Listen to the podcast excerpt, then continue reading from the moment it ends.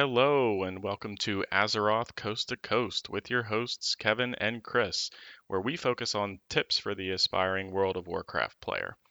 Each week, we'll give you a brief look into what we've been doing in game, updates on news, and focus on a weekly challenge to help you improve as a player in the World of Warcraft. This week's challenge will be focusing on Mythic Dungeons and what you need to get there. With that, let's jump right into the show. So, what we're doing on Azeroth Coast to Coast is a podcast for the aspiring World of Warcraft player, like I mentioned. And what that means is that, you know, we're not saying casual, we're saying you're aspiring to get better and be a better player. So, what are some tips that we can give you through our experience to help you get there? And this week we'll be doing a weekly challenge, which will be Mythic Dungeons. So we'll talk a little bit about that later on in the show. Um, with me on the show today is Chris. He is my co host on the show. My name is Kevin, if I haven't mentioned it yet. Chris, would you like to introduce yourself? Hello. I'm the talking British guy. yes, you are the talking British guy, aren't you? I, I said token. Oh, token British guy. Yep. Chris is uh, one of my friends that I met through playing games, and uh, we met through Kaylee uh, on the Hotscast show. Um, Chris, do you want to give yourself a little background on what your experience has been like in WoW uh, for some credibility? Okay. Uh, in World of Warcraft, I've been playing since December of 26, uh, 2016, 2006. Um, I have raided since Wrath of the Lich King as a primary healer or tank for the guilds I've been in. I've done uh, what was heroic raiding and is now mythic raiding throughout that time. I've now recently decided to take a break from all of that drama and because it's essentially a second job, and I'm now just reading Heroic and having fun with my guild in Europe and playing with uh, this noob in America. Um, I primarily play healers and tanks, as I said. I'm a discipline priest and a holy priest. I primarily play blood death knights and demon hunters as a tank. I am a terrible, terrible DPS, but I'm learning because I've always wanted to have a strong DPS class. But other than that, I'm a very big into PvP and PvE. I love both. Uh, I'm a terrible DPS, and I'm. I just love the game. I have always loved the game. great, great. And other than World of Warcraft, what other games have you played, or what's your experience been like in gaming in general? Uh, gaming in general, I've been playing video games since I was a child. My dad gave me his original Nintendo Entertainment System, which I still have to this day, and it still works, and I still play Mario, uh, Super Mario 3 on a regular. Um, I moved on to PlayStation. Uh, I had an Xbox, hated it, never played it. Um, a PlayStation fanboy, always have been, always will be.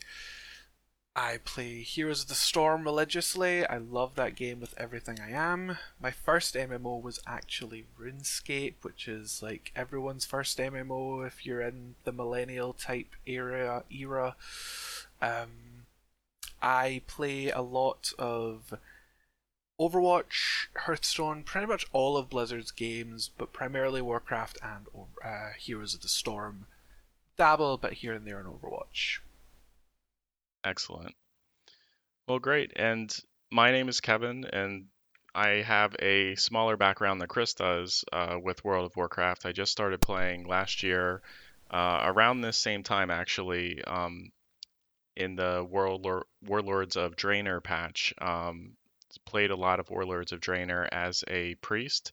Um, played a little bit first getting started with a druid, but uh, switched over to the priest after I tried a few dungeons and uh, didn't like the healing style, but uh, I'm primarily a healing player and kind of came to World of Warcraft to focus on healing and and helping the team and kind of you know being in that kind of a role.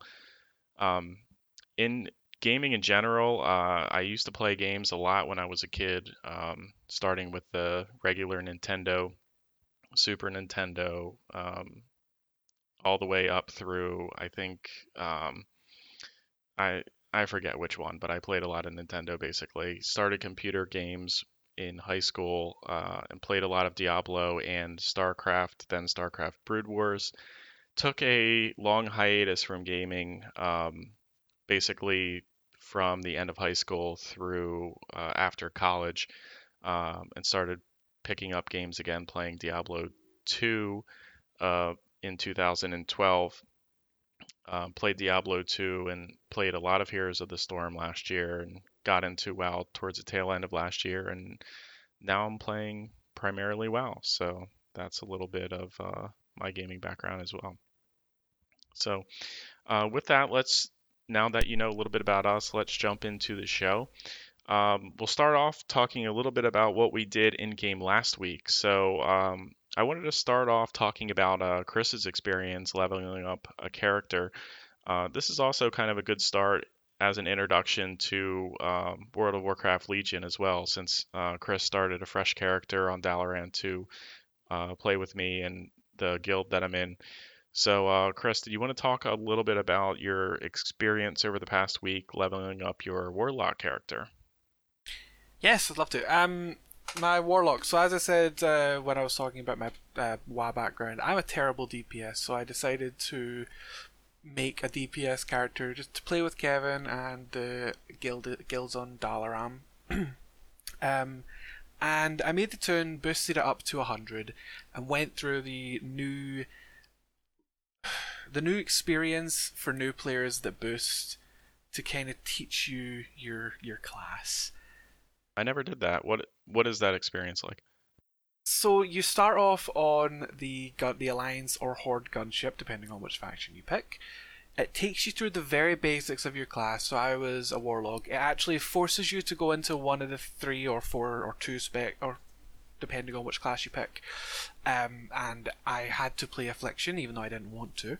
So it took me through the very basics of affliction, summoning the pet, uh, using your dots, life draining appropriately, and just the very basics of the class. So then you didn't kinda... get to you didn't get to pick affliction. They just told you you're playing affliction. Yeah, so each class has one spec that it's designed that the uh, training is designed around, and then once the once you finish the training, you get to swap specs and kind of play around with the rest of them. So that's what I did. I uh, played. I went through Affliction, uh, played through the basics of it. Once I was finished there, I swapped to Demonology, played through the basics, swapped to Destruction, played through the very basics.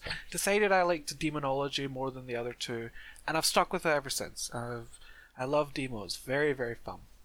So, so did did you do that on your own, or did they have you switch through the different specs? No, I did that on my own. So that's that's something that probably a newer player wouldn't do but because I know the background of there's three specs, you can do what you want with them, kind of swap whenever you want.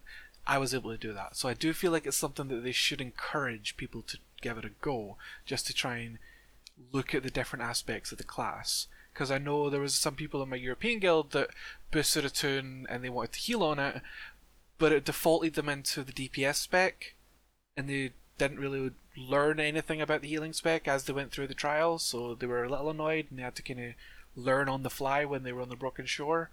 So I do think there's a couple of things that could be improved there, but it's a vast improvement from what we had in Pandaria and Warlords. So yeah, it sounds um, like you should actually cycle through the specs and try them all and see which one you like before you jump off the gunship or end the scenario. Is is there a spot to do that, or did you just um, uh, do that there's whenever. a there's a training dummy right there in the center of the gunship, so you can swap wherever you want and then just try out your spells on that. So that's what I did, and I just ended up liking demonology more than the other two, other th- so it worked.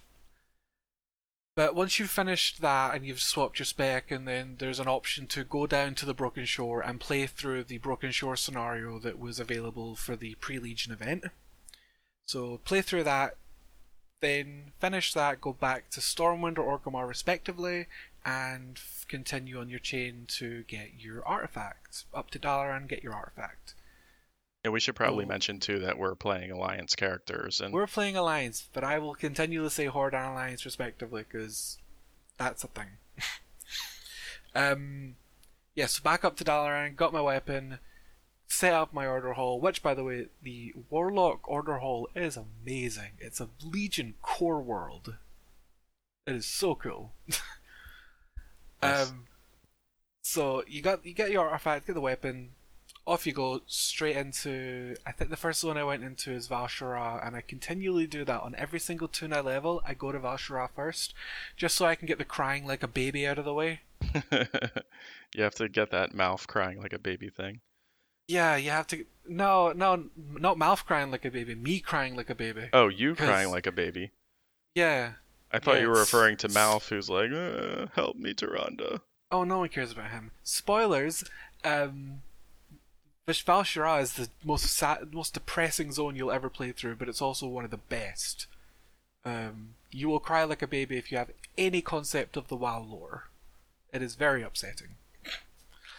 Um, so yeah, battled, barreled through Val'sharah. The second I hit 102, I always do this. When I hit 102, 104, 106, and 108, I always go back to my order hall and continue the order hall campaign because you get more XP that way. You get a little bit more uh, story, and it's just it breaks up the monotony of just continually leveling through the same zone. That's a good tip I'll always recommend. Once you once you hit the even numbers, go back to your order hall, see what's there, just do some little bits and bobs to break up the monotony. and you Um, need to do that anyway to progress your storyline so you can get your third artifact trait. Yes. So done that.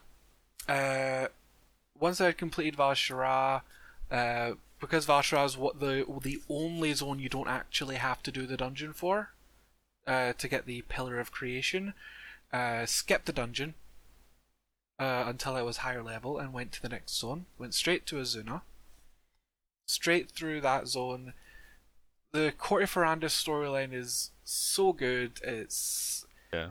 it gives you a lot of this expansion is essentially the night elf expansion that none of us knew we wanted um and the Court of Farondis storyline is just such a great introduction to the Farondis and the lore behind Azshara and uh, the build building up to the Sundering. It's such a great story arc, um, and I would highly recommend it. Just go through, read all the quests. It's great. Yeah, I like that one. That zone probably the best out of all four of them. Yeah, it's, it's definitely one of the better zones. Um, so finish finish uh, the zone. Had to do the dungeon this time because you need to, to get the pillar of the creation. So Dead Wrath, of- uh, Dead Eye of Azshara, uh, barreled through that because I had you and was it Chris that was with us? I think so. Yeah. guys kind of boosted me through. Then I went up to Stormheim to get that out of the way. I don't like Stormheim. I don't know why. I never have. I started there and I I didn't like it. Not a fan of Stormheim. The story, like the the Alliance and Horde story, I feel like it's out of place, but at the same time, the story itself is really good. Uh, especially the cutscene at the end with uh, Greymane and Sylvanas. It's a gorgeous cutscene. The cinematic team should be com- just beyond proud of themselves. Um, then again, then you had to do the dungeon to get the last pillar, the pillar creation. So barreled through um, Halls of Valor, then jumped up to Highmountain. Love that zone. It's one. It's probably my favorite zone. A lot of people don't like it, but I think it's great. I love Tauren lore. I'm a Yeah, big I, th- I think my problem with both that zone and Stormheim is just it's so up and down, and trying to figure out where things are is very disorienting. With like No, you know going to that. quests and is it in a cave? Is it not in a cave? Um, you know, is it up a mountain? Do I have to use a grappling hook point in Stormheim? You know, it's it's Yeah. very disorienting, especially going into a brand new expansion. No, I very much understand that. I can I, I can definitely sympathize with that. So no, I agree with you on that one a little bit. Um, so that go through that zone. Love the zone. Sad there's no cinematic. Sad that there's no big end zone cinematic, but whatever. Then go barrel through Neltharion's lair, get the last pillar of creation, and by the time I was like, I think a third of the way through Highmountain, I was already 110. So I just kind of had to grind my way through there to get the last pillar. Little, little annoying, but whatever. Yep, I totally agree with that because I went through Val'sharah last and had leveled to 110 before that, and you just kind of feel like, all right, let's get this out of the way so I can move on. Yeah, pretty much. Uh, Went straight to my order hall, sorted out all my stuff there, unlocked uh, World Quest by doing the first little bit in Suramar, which oh Suramar so good. Love that zone. Love that city. Gorgeous. Um, and just barreled my way up to 830 eye level, uh, just by doing So- mythics and heroics and just Yeah, let's let's talk about that barreling through a little bit because I found it kind of difficult to figure out how to get to I level one or 830, which is requ- what is it re- a requirement for? Is it heroic dungeons or Uh, heroic dungeons are 810 requirement. Okay, so that's kind of like your first um, stepping stone or what you need to hit so that you can start doing some random heroics, which helps get eye level. But how how did you make that jump from wherever you ended up at the end of getting to 110 to 810 and then 830? World quests and the auction house and um, just doing normal dungeons and just kind of ripping through them, just getting as much gear as humanly possible. The good thing is with the personal loot system, you can trade gear amongst each other, spe- uh, especially if you're on the same item, uh, especially if you're on the same armor type.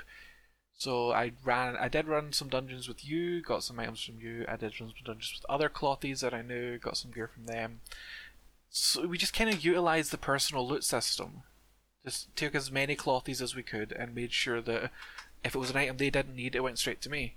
Yeah, and I think that that it helped that you could group with people and do jun- dungeons even if you like weren't the same level of, as them in this expansion, and also to grab a friend who is the same cloth type as you or has an alt that has the same or the same armor type, I should say, um, so that you can switch gear be- between each other. And you know, I felt a little you know, bit of the cheese when I was doing that with you because maybe there's someone else who's cloth who might be able to use that item as well. But, you know, it, I don't know. I, I didn't feel too bad passing you stuff that I couldn't use or that was lower eye level.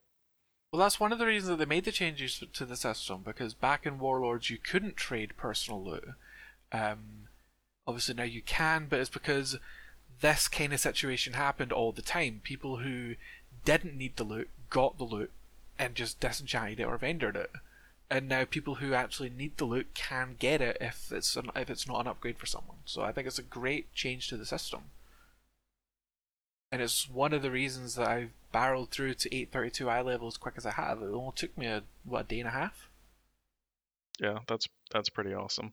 And I think it's also awesome considering, you know, this was the expansion that was supposed to, you know, uh, prevent you from doing a bunch of alting because um, of the artifact, but also for the eye level requirements as well. Just, you know, needing to get eye level to hit dungeons and to hit raids.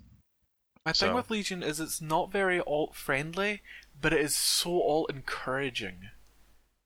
There's 12 classes, uh, 30. How many specs? 32? 36? Something like that? There's a bunch. So there's like. So 12, 12 times 3 is 36. So there's 36 uh, different separate storylines that is coming through from every single class. And it's like, I want to play all these stories and I want to experience all this lore and all these great artifacts and order halls. But there's no time to actually sit down and do it. It's a bit frustrating. Well, how different are, you know, the different storylines, right? Because I think the isn't the artifact storyline shared amongst all players? Um, the each artifact has a different story arc. Each so there's 36 individual artifacts. Each artifact has a relatively different story arc.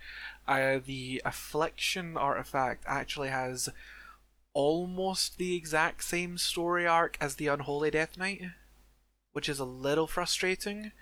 But they do change it enough that it's like okay, so this is clearly tailored a little bit more to affliction than what the death knight one was to unholy. So they do tailor it a little bit, but the some of them do have very similar story arcs. Some of them are completely different, uh, and some of them are just so unique that it's just mind-boggling.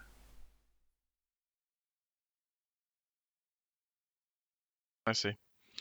So after you got to 8:30, now uh, what's your plan going forward from that? Mythics, mythics, and more mythics, and a Karazhan run or two. Cool. All right. Well, we'll get to that a little bit later in the show. Let's move on to our next topic, which was the weekly world event, which was World Quests. So this gave you a boost in reputation uh, when you completed a world quest, and uh, I took advantage of this myself, just trying to get done as many um, artifact uh, quests as I could to boost my artifact knowledge level. And I know that you had some thoughts about uh, me doing that and, and grinding out my artifact knowledge. I think you're crazy.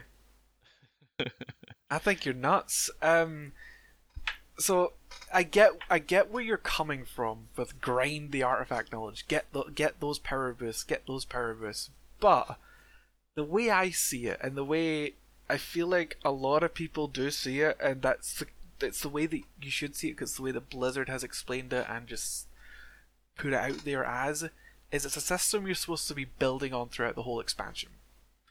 You know, bit by bit, get like half a bar a day if you're at those high levels for uh, artifact. And especially when you're building up your artifact knowledge, you're gonna get those points quick anyway. So, to the to me, the way I see it is get your three gold uh, talents, and then the rest will follow. That's the important three. Get the three goldies, and then the rest will just fall into place. Yeah, so I have my three gold talents already, but you know, I think the thing that I was noticing is that the people who were doing well in terms of, you know, DPS and healing in the raids that I've been in recently is that, you know, the one common theme seemed to be that they all had really high artifact uh, levels. So, you know, I kind of got it into my head, maybe rightly or wrongly, that um, if I was able to get a higher artifact, you know, item level or artifact level, then maybe I would be, you know, having better performance healing in my raid team. What do you think about that? It comes it comes down to the same argument of skill versus eye level. Okay. Um if you think about it this way, the mythic raiders at the very start of an expansion, they're on the same level as everyone else when it comes to artifact knowledge on gear, on everything like that. But the second, the week that Mythic is out, they're clearing it. But people of the same gear can't. And I, it sounds very dickish, and I very much apologize for it. But it, it, it comes down to to get that level of skill. It comes down to practice over eye level. Eye level is eye level is good.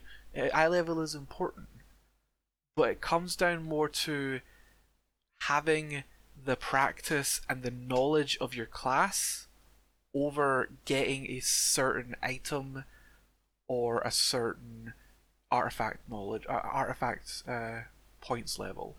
Now, don't get me wrong, there are there are items out there that are very key to some classes, like trinkets or legendary items now. But if you have the skill in your class, you can work to getting that and still be at a high level of play. I see. yeah, I mean, I I didn't find it terrible grinding out artifact, you know, knowledge, especially knowing that there's going to be extra rep that I need anyway for the four different um, factions through the leveling zone. So I kind of enjoyed it. Um, the other thing that I was taking advantage of was um, doing not only the random heroic dungeon for AP or artifact power, but also for uh, the PvP. And I think that this is something that people aren't taking advantage of right now, not only for the fact that um, it has a lot of AP by doing the first, by getting your first wind in the battleground for the week, but also um, the box that gives you a chance for a legendary drop. Um, have you been doing, you know, both the those dungeons and the PvP battleground for you know no. the drops? And why is that? I do the uh, random heroic because I like PVE, and until I'm more comfortable on my warlock, I will not touch the PvP one until I'm more comfortable in the class and the spec that I know that I won't be a a deficit to my team. Yeah. I- Um, on my Demon Hunter, jumped straight in there because I was playing a Demon Hunter for five months before the expansion came out. lucky so jumped player. straight in there. I know, right? Jumped straight in there and was like killing everyone left, right, and center because Vengeance Demon Hunters were unkillable. um, but on my Warlock, I'm just I don't have the confidence in the class yet. I haven't done enough research on the class to actually know everything that I need to be doing in PvP, um, in a PvP situation to actually justify to myself that I'm ready to actually PvP on it. Okay. Yeah, I think I think just doing them is important for the chance of the legendary drop because I, you know, there's a lot of people who haven't gotten their legendaries yet. Luckily, Chris and I were both lucky enough to to get a legendary so far uh, in the expansion. Um, but some people haven't, and I think that, you know, doing the random heroic dungeon for the, you know, the chance of a legendary drop, doing the random uh, battleground gives you a second chance for a battle or for a legendary drop. And the people who, you know, haven't done PvP in a while or have never done PvP, um, I never did PvP. I did my first arena last week, um, and I've been doing battlegrounds for a few months now. But um, it's not it's not that bad. I mean, it's it's not like a, horrible thing to do. And if you think about it, it doubles your chances to get a legendary if you do both of those two things each day: the dungeon and the uh, random battleground. So I say jump in. Don't worry about it. Just try it out. You know, no one no one's gonna scream at you or yell at you. Um, it's just you know it's just fun and much. Yeah, and it and if you think about it, it doubles your chances for a legendary just by doing that uh, every day. So I would Did I tell you how I got my first legendary? No, no, tell me that experience. So when I was when I was researching how to get my secret artifact skin appearance on my Vengeance Demon Hunter, I was in uh, the Fel Hammer. Uh, I just uh, upgraded my uh, order hall to allow me to actually kill the secret boss to get the artifact item. Uh, Okay. And it was the second time I was going in to kill it. Uh, and I killed it, and a legendary dropped, and the item that gave me my secret appearance dropped Wow, in the one kill. buy a lottery ticket. I know, right? And the best part is that legendary. It's the it's the tanking neck, the one that's pretty useless right now.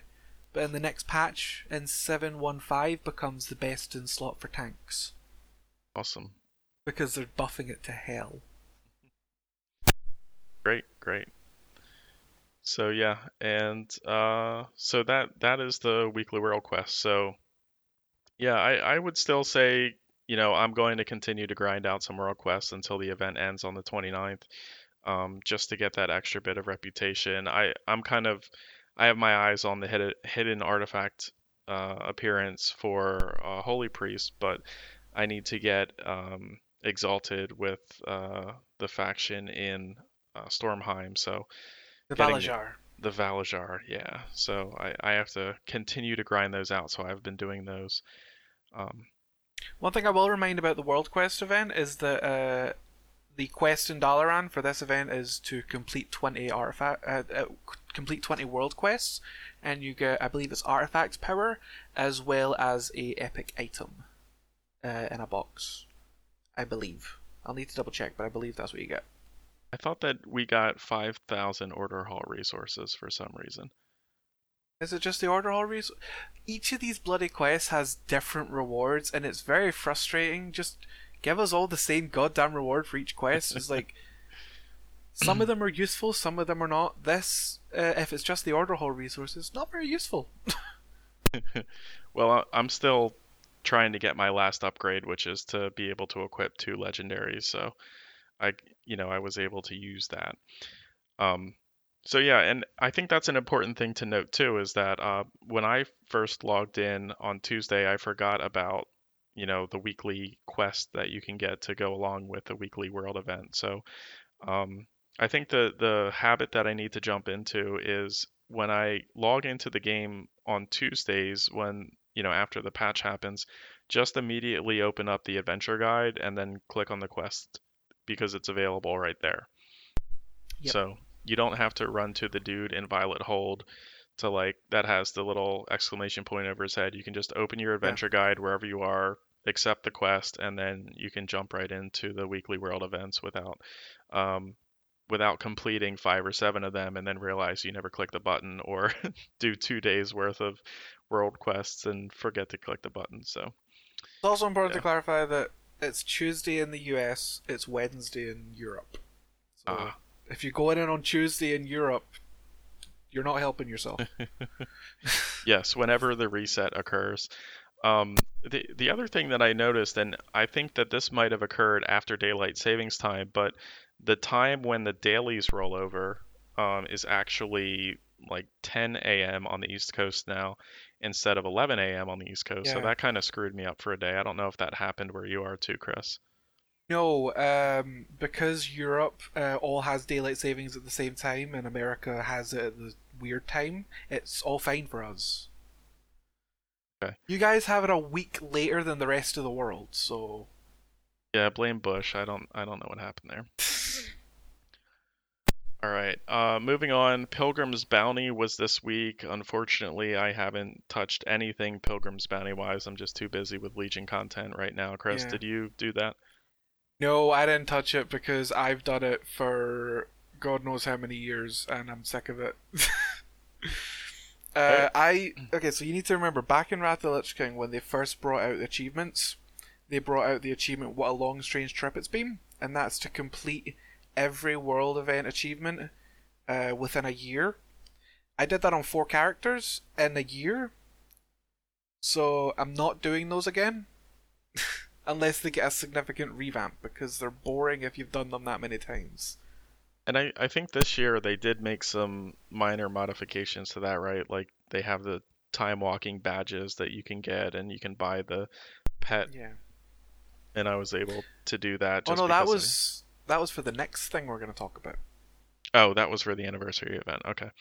Um, yeah, so I, I don't know. Maybe they made some changes to Pilgrim's Bounty. Check Wowhead if you want to do that to see you know see if there's stuff. I think the interesting thing was is that in the launcher itself they actually referenced Wowhead's guide instead of doing like a long post themselves about what changed. So I thought it's interesting that they're kind of referring link- us to the third party websites now to Yeah, if to they're linking to an older, if they're linking to like a guide from last year, they've probably not changed anything. No, no, I, I went to the website. Like they had they had a nice landing page on Wowhead that kind of talked about it. I mean, obviously they had talked to Wowhead before they did this, but um, and they had you know the updated guide for Pilgrim's Bounty for this year. But um, I, I you know I browsed through, I looked for mounts, I didn't see anything crazy, so I just kind of closed it and said, I guess uh, I'll skip this.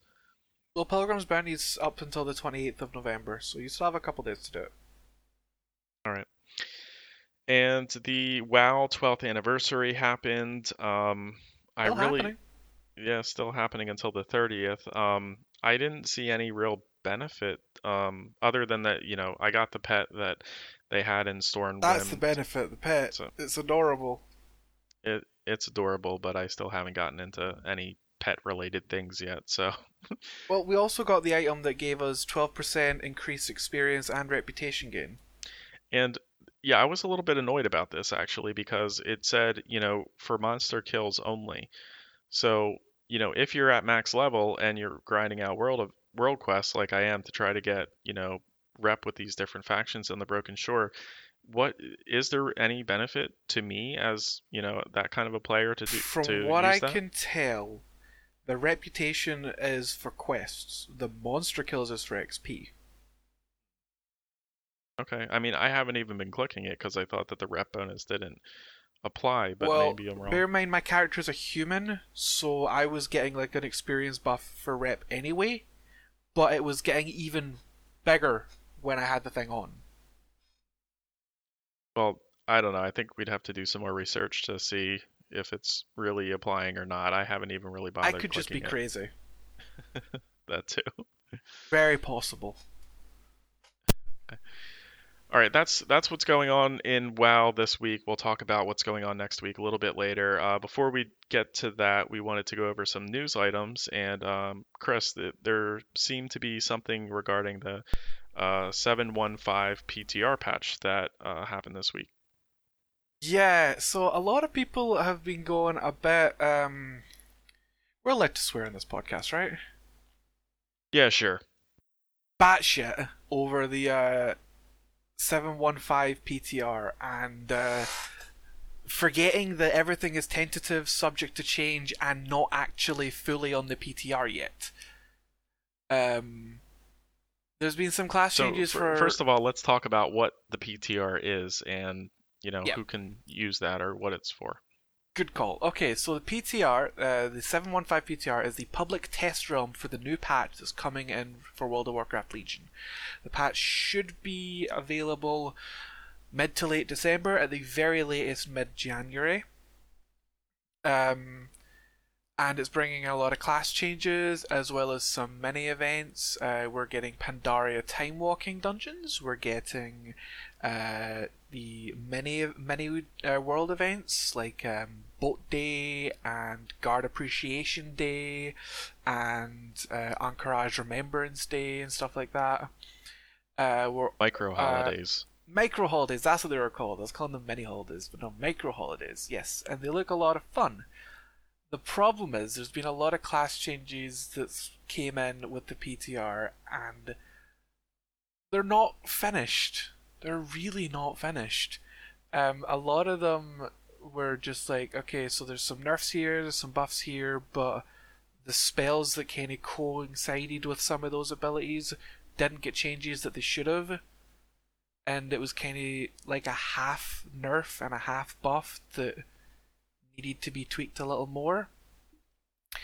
And there was so much back rage on this that it got to the point that Blizzard actually did release a statement uh, on the forums talking about how the PTR is still tentative. There's still overall development going on on the PTR, and this is nowhere near the final build.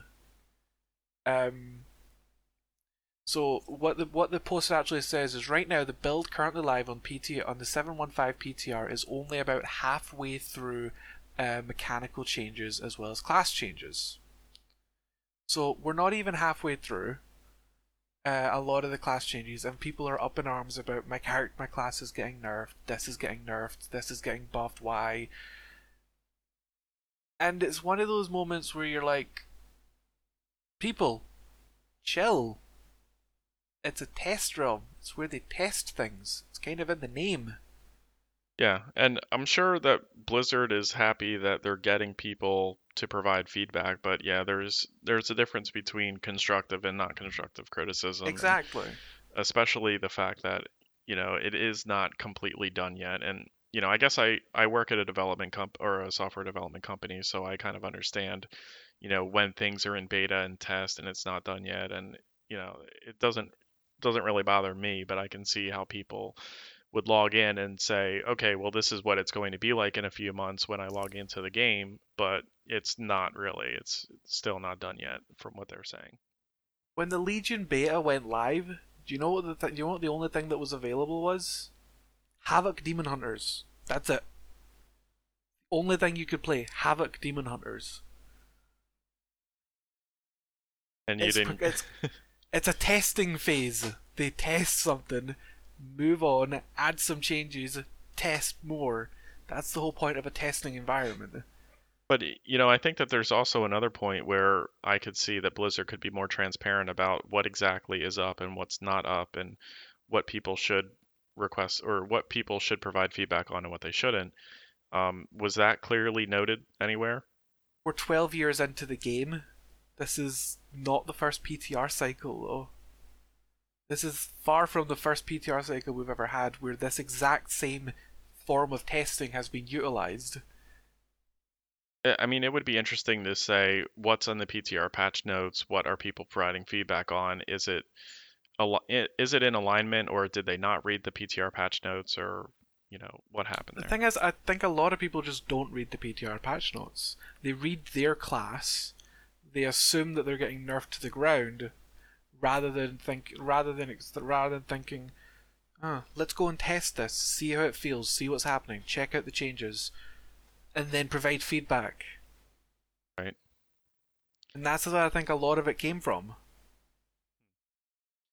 Yeah, that's that's probably the case. Um, but yeah, people need to read the patch notes and they need to be um, constructive with their criticism. That's what I would probably say. Yeah, constructive is the be- being constructive is the best way to improve the game. That let's be honest, all of us play and love, and we're all passionate about the game. But being passionate in a way that isn't constructive helps no one. Yep. And that goes for anything in life. Yep. All right. Any final thoughts about that? Um, if you want to check out the PTR, it is available to download through your Battle.net launcher. Um, and then you can just copy over your pre-existing character and just play and try all the new stuff.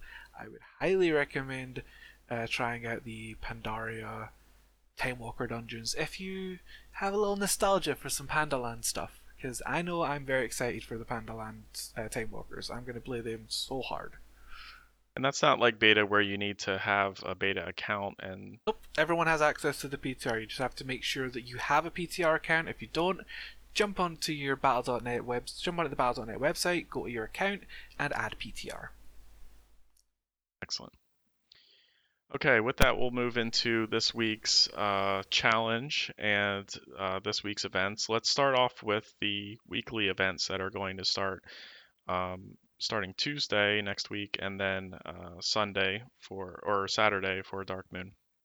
So um, the weekly event next week is going to be Cataclysm Dungeons, uh, and uh, as a lot of these time walk event time walking events since I started in Warlords of Draenor, I don't really quite understand the time walking dungeons, but I guess it, it, it hits a nostalgia string with some people. Chris, it did hits you that soft spot. did you do Cataclysm dungeons? Did you like them? Did you hate them? What was your I experience? loved Cataclysm dungeons when Cataclysm first launched because they were hard. Oh my god, they were fucking hard. Um, and then they got nerfed and they were like pointless. Uh, but they were really hard to start with and they were a lot of fun. Um, So, is it going to be the hard version or is it going to be no, the it's the nerfed nerfed version. That's okay. it's it's it's the nerfed version, but the way time walking works, everything feels kind of nerfed anyway. It's just kind of the, the nostalgia of being at level and doing this content. When they released the Legion patch, didn't they make some changes or adjustments to the time walking dungeons so they, were a little bit did. harder? They have got a little bit more difficult since Legion hit, which is a good thing. It's a great thing because it's a lot easier to kind of scale the Legion the way they're doing it in Legion. Because now they've got the improved scaling tech that's essentially the entire world scaling to your level. So they've got a lot of more improved tech, so they've fine tuned it a little more to make it a little closer to what the actual experience was back in the day. Um, and when it comes to like the Wrath ones, the Cataclysm ones, the Burning Crusade ones, you can you you do kind of feel like right, the Burning Crusade ones are clearly from this time period because they're a little bit more difficult than the rest. And then the Wrath ones are a little bit more easy because that's when they were trying to that's when they were trying to, you know, make everything a bit more accessible so you can kind of feel that. And then when you get to the Cataclysm ones, it's like, yep, way accessible, way more accessible. It's still a little bit more difficult than what the Cataclysm dungeons actually were after their initial nerf, but it's way more. It, it still feels, you know, like Cataclysm. It feels good. I like doing the Time Walker stuff. And some of the Time Walker dungeons are like some of the best dungeons that Blizzard's ever actually done. For example, uh, the Cataclysm Time Walking dungeons, I think it's I think adds End Time, which is one of my favorite dungeons uh, from Cataclysm. Uh, the Wrath ones has uh, Forge of Souls, I think it is. It's either Forge of Souls or it's the other one uh, from the ICC patch, and they've got the Nexus, and the it's just it's just the Nexus was the first Wrath dungeon I ever did, and just walking into that giant blue room filled with like uh, mana worms and dra- uh, dragons. And it was just awesome, and just having that experience, be able to jump back in and just do that content again, is one of the big draws of Time Walkers for people who've been playing for a long time. Okay. So the the one that you mentioned from Cataclysm that they're going to have available next week, you said End Time is the one I should be looking for? I believe it's end time that they have uh, available for the Time Walkers. I'm going to double check, but I'm pretty confident end time's there. Yeah, I mean, going through them without doing them previously, I'm just I have no real connection to them at all. So, you know, if that's the one that is the cool one, I'll be looking out for that. Okay, also uh, starting ne- next week, um, I think it on the 4th, um, it will be Dark Moon Fair. So Hold on, hold on, hold on. Let me just Okay. double check. Yep. So uh, the six Time Walkers are available for Cataclysm. You've got Throne of the Tides, the Vortex Pinnacle, the Stone Core, the Lost City of the Tol'vir, Grim Batol, and End Time. And all of them give uh, different amounts of um, Time Walker badges depending on their difficulty and the length of time it takes to complete them. And I think one thing to note too is do all of the time walk ev- time walking events at the end of the first one that you do drop the quest to give you like 200 time walking Yes. badges. Okay. All this time it'll be the Smoldering Ember, which will give you 500 time walking badges if you hand it in in Orgrimmar or Stormwind, respectively. Okay, cool. Yeah, like I always try to do that first one uh, because of the bonus loot drop at the end of it. So I think that's probably a good thing to note for new people. And if you complete five Time Walker dungeons while having the Shattered Path Through Time quest, you will get a Seal of Inevitable Fate. Uh, 500. Nope, that's that's the old one. Wow, that's that's the old one. You'll get a a thing to be able to roll loot. Is that what it is? Yeah, but it's I'm looking at the Wowhead guide, and that's the old item. That's that's the old one. What is it called now? Broke broken seal or something? Not sure, but that, like I said, that's the old item. I don't know why. Whatever it is, it's it's the item that allows you to roll bonus loot in a mythic Yes. dungeon or a raid, right? Okay. All right, cool. Moving on to Dark Moon Fair. Um, Dark Moon Fair comes around every month, and you either love it or you hate it, or you haven't been back there in years. Um, I've been doing Dark Moon here and there. I think the one thing that I've been using it for recently is just getting up skill levels because it seems like all of my gear or all of my uh, professions for engineering and uh, mining, everything has gone gray, and I'm like, or at least for engineering, so I haven't been getting um, points in engineering for a while now. So going there, you can at least get the quest to get. Um, is it an additional 15 points or five points? Uh, I think it's five points. Yeah, so I'll at least go back to do that really quick. Um, but you know, other than that, I've I've been getting tons of quests through dungeons, or I you know I had completed the kill 200 mobs last time, but never found the time to turn it in. So, um, you know, I guess if you need heirloom stuff, it's cool, and there's some other cosmetics and mount type stuff too that you can get. Chris, have you been doing anything in Dark Moon Fair recently?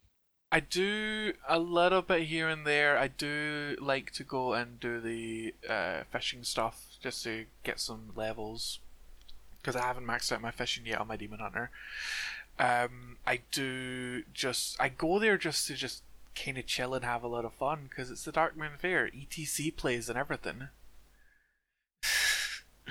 It's like the week where you get to be a kid and just go to the fair.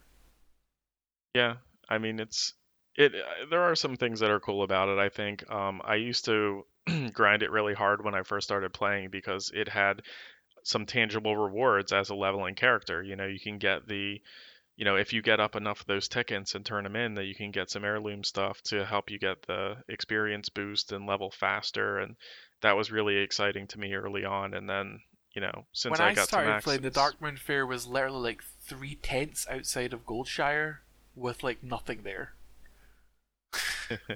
that was the Darkmoon Faire back in the day.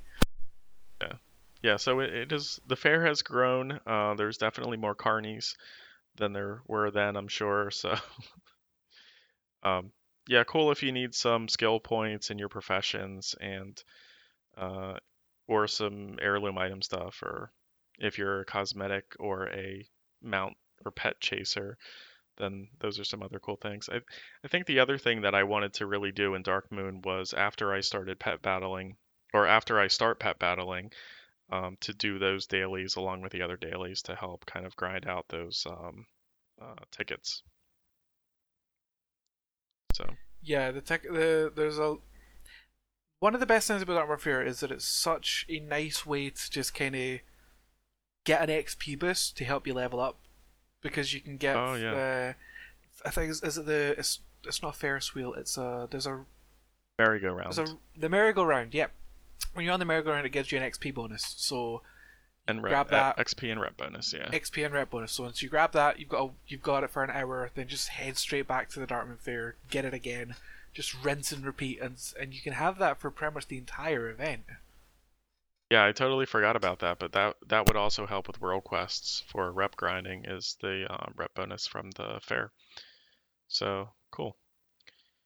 All right, and let's get into this week's uh, challenge event. So uh, each week we want to provide you with something to do in game um, that's not related to the weekly events that are already going on. And so uh, the Azeroth Coast to Coast challenge will be Mythic Dungeons this week. So um, and the the point behind the challenge is just give you a goal to, you know, kind of improve yourself as a player and and to do something in game and and to let us know what your experience is in doing that. So, um, you know, this week we want to focus on Mythic Dungeons, and I think you know before people get into Mythic Dungeons, I think Chris, we need to talk about what are the things that they need to do to prepare themselves to enter the the Mythic Dungeon. So, um, you know, what what should they do in terms of their eye level, in terms of you know their preparation for entering the dungeons? Any any tips that you would have to do that? First off, and I think you're going to disagree with me, but eye level isn't as important as people seem to think it is. Okay. Eye level is important. Yes, eye level is something that you need to try and strive to. But what is more important than item level is your class's stat weights. You need to make sure you're getting the right stats for your spec and for your class, and using the right items and food and flasks and stuff like that. Okay, so, so- for example, like being a new player, okay, because I, you know, I still consider myself a new player, only playing for a year or so. So, oh, you're a noob. You're a noob. Oh yeah. So all when you start saying like items and stats and flasks and all this jazz, um, you know, it, it gets a little bit overwhelming to me. Yeah. So uh, all right, so let's let's break this down a little bit. So the fir- the first thing is is that Blizzard itself puts a eye level um, you know, uh, gate onto the mythic or the heroic dungeons, right? So yes, you have to be that's, 810. that's something you have to queue for. Right. So, I mean, what would you think the the the gate would be if there was a queue for Mythic Dungeons? If there was a queue for Mythic Dungeons, I would probably say it would be in the 830 to 835 zone. Okay. So, as a new player going into it and you've never done a Mythic before, you should probably shoot Well- for having 830 to go in there. Yes and no. The reason that I say that there's an 835, 830 to 835 gate on that if there was a queue is because it's all completely random through the queue through the queue system. When it comes to something like a pre-made group or the pre-made dungeon finder, you get to build your team. That's where the difference comes in. You're vetting people, you're building your team, whereas the dungeon finder is completely random. So you could have someone who has absolutely no clue about the game and is kind of just being stupid lucky about gear and is kind of pushing their way through.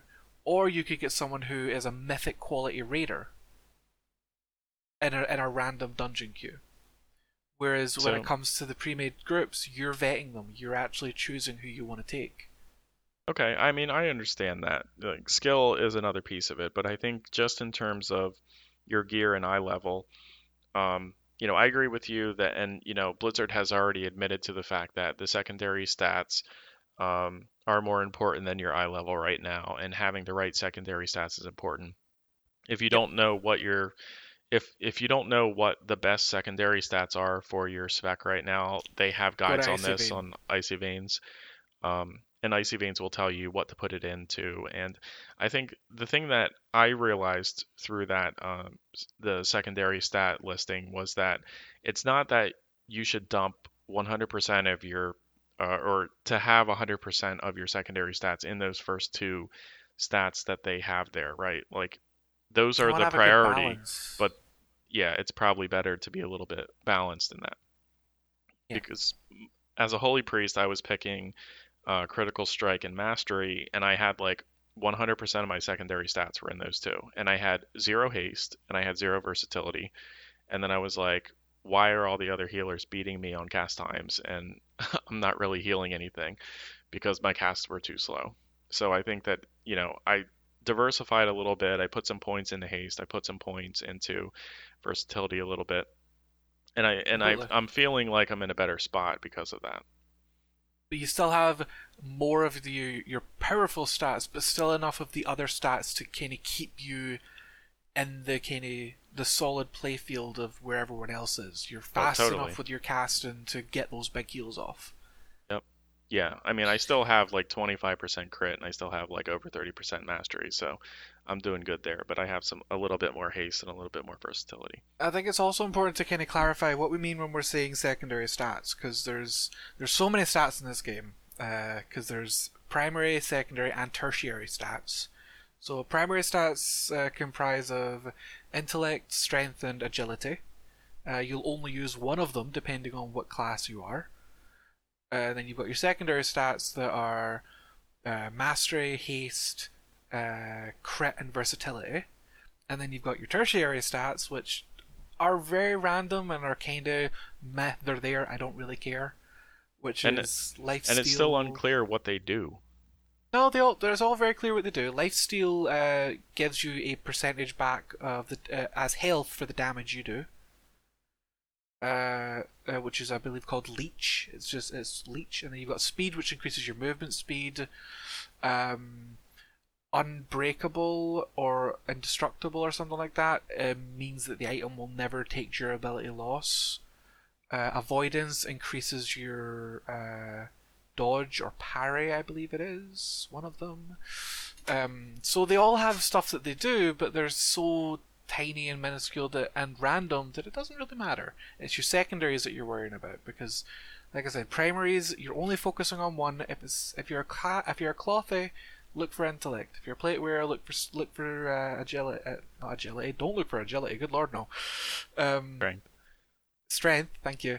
And if you're a leather wearer or mail wearer, wearer look for agility. Although some leather classes use intellect, depending on if you're what spec you're in. Um, So yeah, secondary stats more important than eye level, but you know I would still say shoot for 830 eye level to jump into a mythic dungeon. I would agree. Uh, as a as a good baseline, I'd probably say 825 to 8 830 eye level uh, is probably a good baseline as long as you have the appropriate stat weights. And you know this this shouldn't be too too difficult to do because you know the world quests, um, you know with the addition of something like World Quest List, which is an add-on that you can get, um, you can just list out all of the items that are available in World quests and you can actually roll over them and see what the secondary stats are going to be, and make sure that you're going after gear on the World Quest that have the appropriate secondary stats for your spec.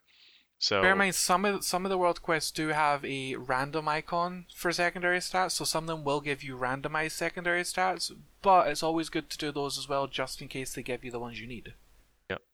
And they the levels of the world quest rewards will progressively improve as you improve so Yep. you know even if you're at 810 you can continue to grind out those world quests for the gear and eventually you'll you'll get get like to a point 820 gear.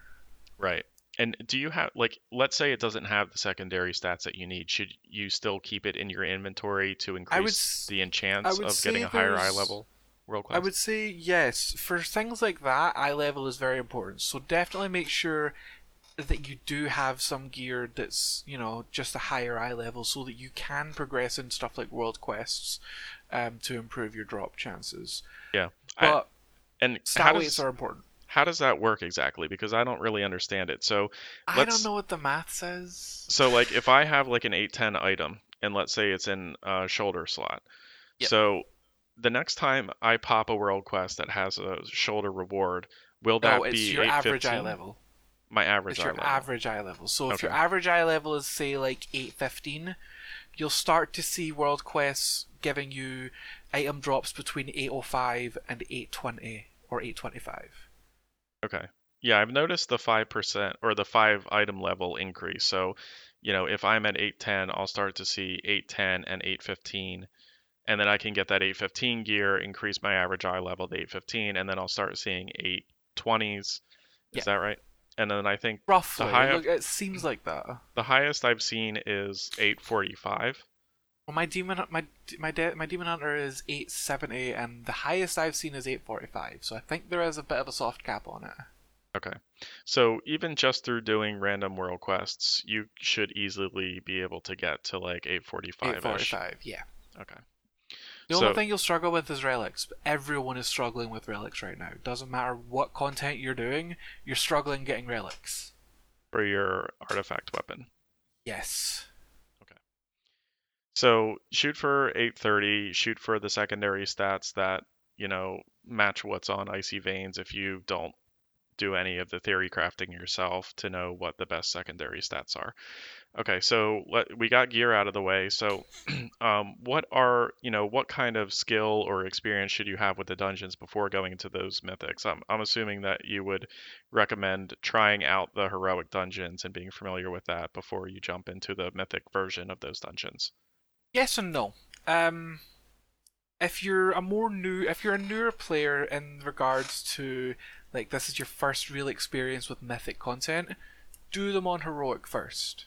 Definitely do them on heroic first. See what the very basics of the fight are, because when it comes to mythic, the fights are pretty similar. Uh, some of them just have increased difficulty in regards to how much damage they do, the healing required.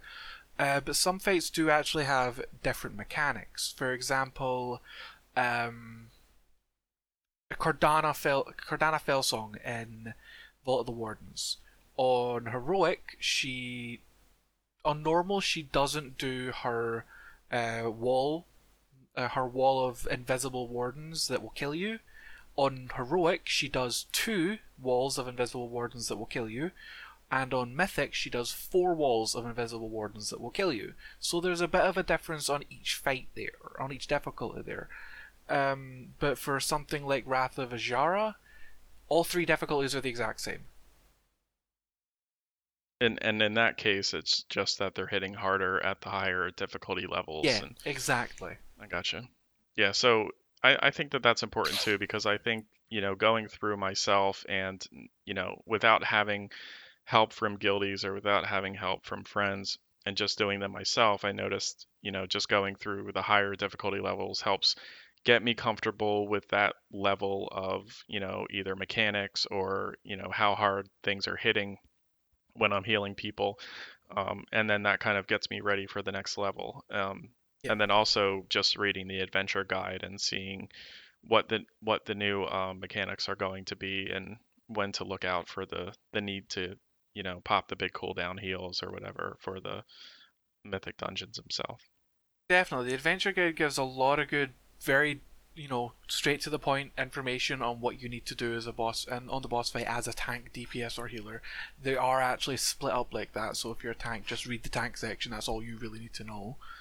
Um, but in regards to if you're a little bit more comfortable with mythics, like you did the Warlords of Draenor mythics, and you know you kind of know what you're doing in regards to, right? So these are going to get more difficult. There's going to be some, a little bit more new mechanics. That's fine.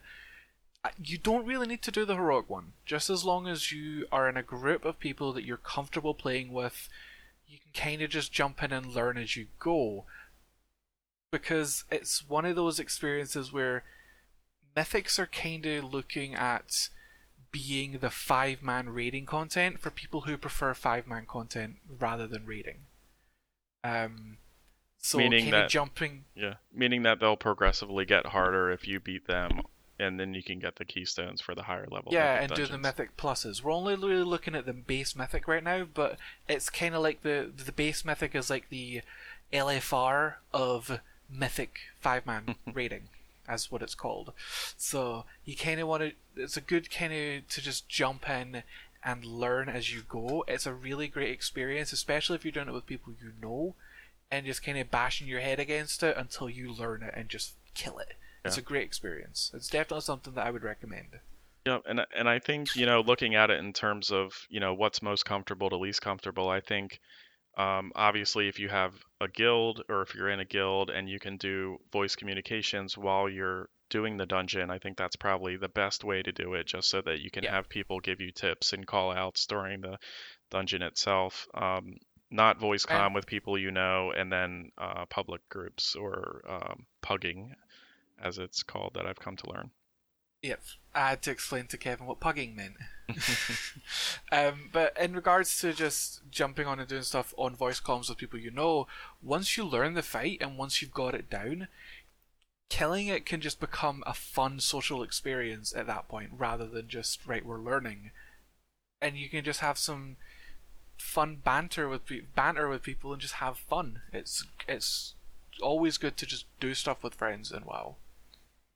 Yeah, definitely. And I think it definitely takes some time to get to that point, right? It's it's yeah, not it does. like I'm still pretty tense when I'm doing a mythic dungeon just oh, I know. just I'm sitting here. people and I'm sitting here chatting away with our tank, having a good time. Kevin's stressed to the frickin' max. kind of adorable.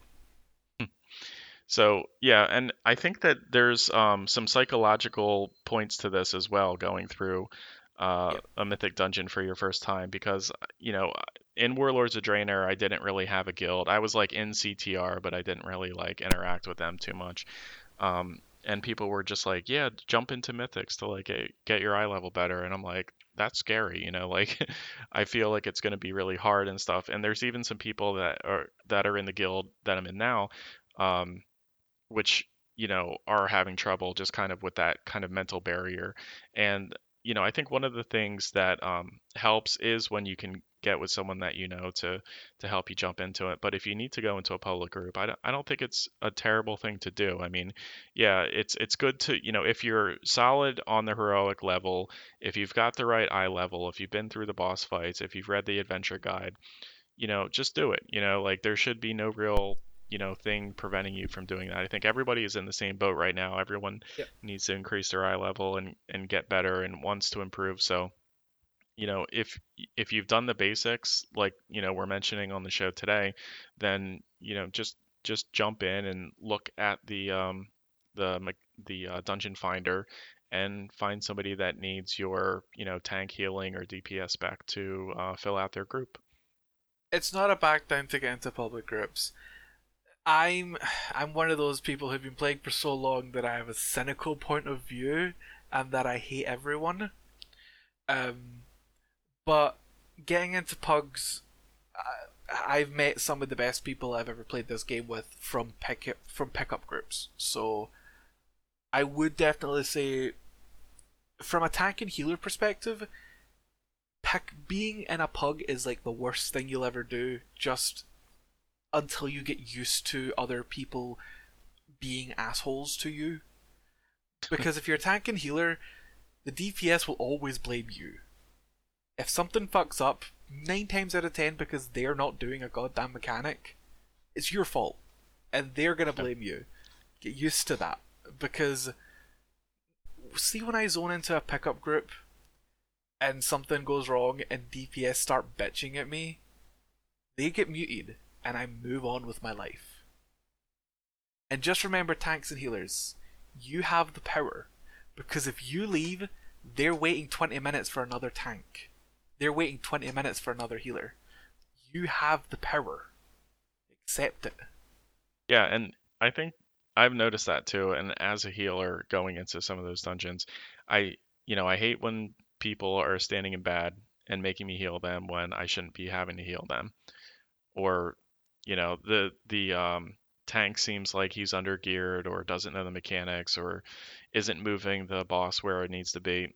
But, you know, I kind of just try to keep some of that stuff to myself just to kind of be have some good etiquette in terms of, you know, being friendly, you know, always dropping food for people, um, so that if they don't have food, they can have food. But, you know, it it you know, I think, you know, there are people who can be assholes in public groups, and I think that I would just recommend not being that asshole. yeah, try try your damnedest to just understand that the tanks and healers, although DPS, yes, you need to hit that barrier so that you can actually pull out numbers and kill bosses. Tanks and healers have a way stressier job than you do. The tanks are trying to keep themselves alive whilst keeping threat off all you DPS. I was gonna say fuckers there, but I thought that would be really mean. Whilst keeping all the DPS alive, whilst keeping threat, whilst keeping themselves alive by not standing in mechanics, trying to control the group, trying to mark mobs.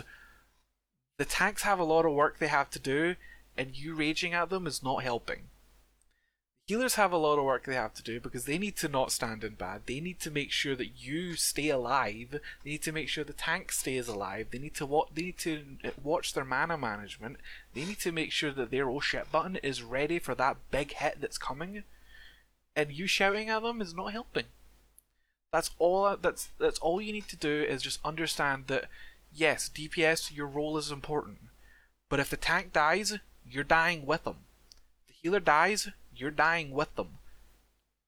Yeah. Don't stress them out. Let and them it, do their job. It sounds like we're picking on DPS too, but it, it could really be anybody. So, you know, be nice, try to understand, try to, um, you know, if you know what the mechanics are, it doesn't hurt to like type that out in chat before you go into the fight or just to make sure that other people in the in the group know what the mechanics are going to be before going into that fight. So, you know, communication yeah. is key there as well. Yeah, um, I don't mean to sound like I'm picking on DPS. I mean, tanks can be assholes too. I'm a tank. I'm an asshole. yeah, I can, we everyone can be an asshole, but from a from a perspective of someone who's played tank and healer for the majority of their WoW, I don't want to say career, but the majority of their WoW time, the DPS are usually the really mean ones, and it's not fun. And um, any final thoughts on the challenge this week at doing Mythic Dungeons? The, be- the what I would suggest for the challenge is grab a group of friends, have a good time, and just try and be chill when you're doing it. Watch your stat weights, watch your mana management if you're a healer. Make sure those survivabilities, the survivable cooldowns are on point if you're a tank, and DPS kill all the things. And I I would probably say like you don't need a full group. Grab one other person if you just want someone to play with, and see if there's other people around that want to join you or p- do a pickup group to, um, you know, to get in there. Even if it's just one person that you're going to the dungeon with, it's better than going in it alone sometimes. And you know, don't don't be afraid to just like you use the pickup group system or find a custom group who's doing the dungeon especially if you have like a quest there that's a good idea to you know jump in and do it. Um and yeah just try to have fun and if it's stressful you know don't run a bunch of them just run one and then go do something else. Like a lot of the times for me um, I'll do one and it'll be super stressful, and then I'll just go do some World Quest for a while, or you know, sometimes if I'm doing a bunch of them in a row, I start to get sleepy and I'm like, I, I just need to just put it down and go do something else because it, you do put yourself through some mental stress going through more difficult content in this game for sure. I will say, avoid Karazhan until you're ready. Avoid Karazhan yeah. until you are ready. Yeah, we'll have to spend time talking Maiden, about that later. Second boss Maiden is the DPS check. If you cannot, if you struggle to kill Maiden, you're not clearing it. If your group struggles to kill Maiden, you're not clearing it. So use her if you if you want to do Karazhan, use her as your check. If your group clears her with no problem, you're ready. You can clear Karazhan. Just put the effort in. Until then, just try and work on improving yourself. All right. So that is the challenge this week. Let us know uh, what your experience was with going through the Mythic Dungeons, or if you've already done a bunch of Mythic Dungeons and have tips for new players or uh, improving players, let us know. All right, so with that, we will end the show. That's our show for this week, guys. Uh, if you want to find us outside of game or in game throughout the week, you can talk to us on Twitter. Um, Kevin is at Swingkat, that's me. Uh, and it's Swingkat spelled with a K, so S W I N G K A T. And Chris is Akari VK2. That's A K A R I V the number two K. Uh, if you'd like to find us in game, we're on Dalaran. We're going to start a chat channel called ACTC for Azeroth Coast to Coast. So uh, come join the server if you want to just start a character. You know, we'll be happy to, um, you know, work with you and figure out if we can get you leveled up. Um, join the chat channel and talk to us. ACTC. All right. If we do get a lot of responses in regards to the challenge and people actually interacting in the Dalaran chat channel, we are looking at we are going to be setting up a, a Twitter for the show and a Facebook and in the future a website. So we'll give you more info on that when we do it. Excellent. So thanks, Chris. Um, great show. Thanks. Thanks, Betty.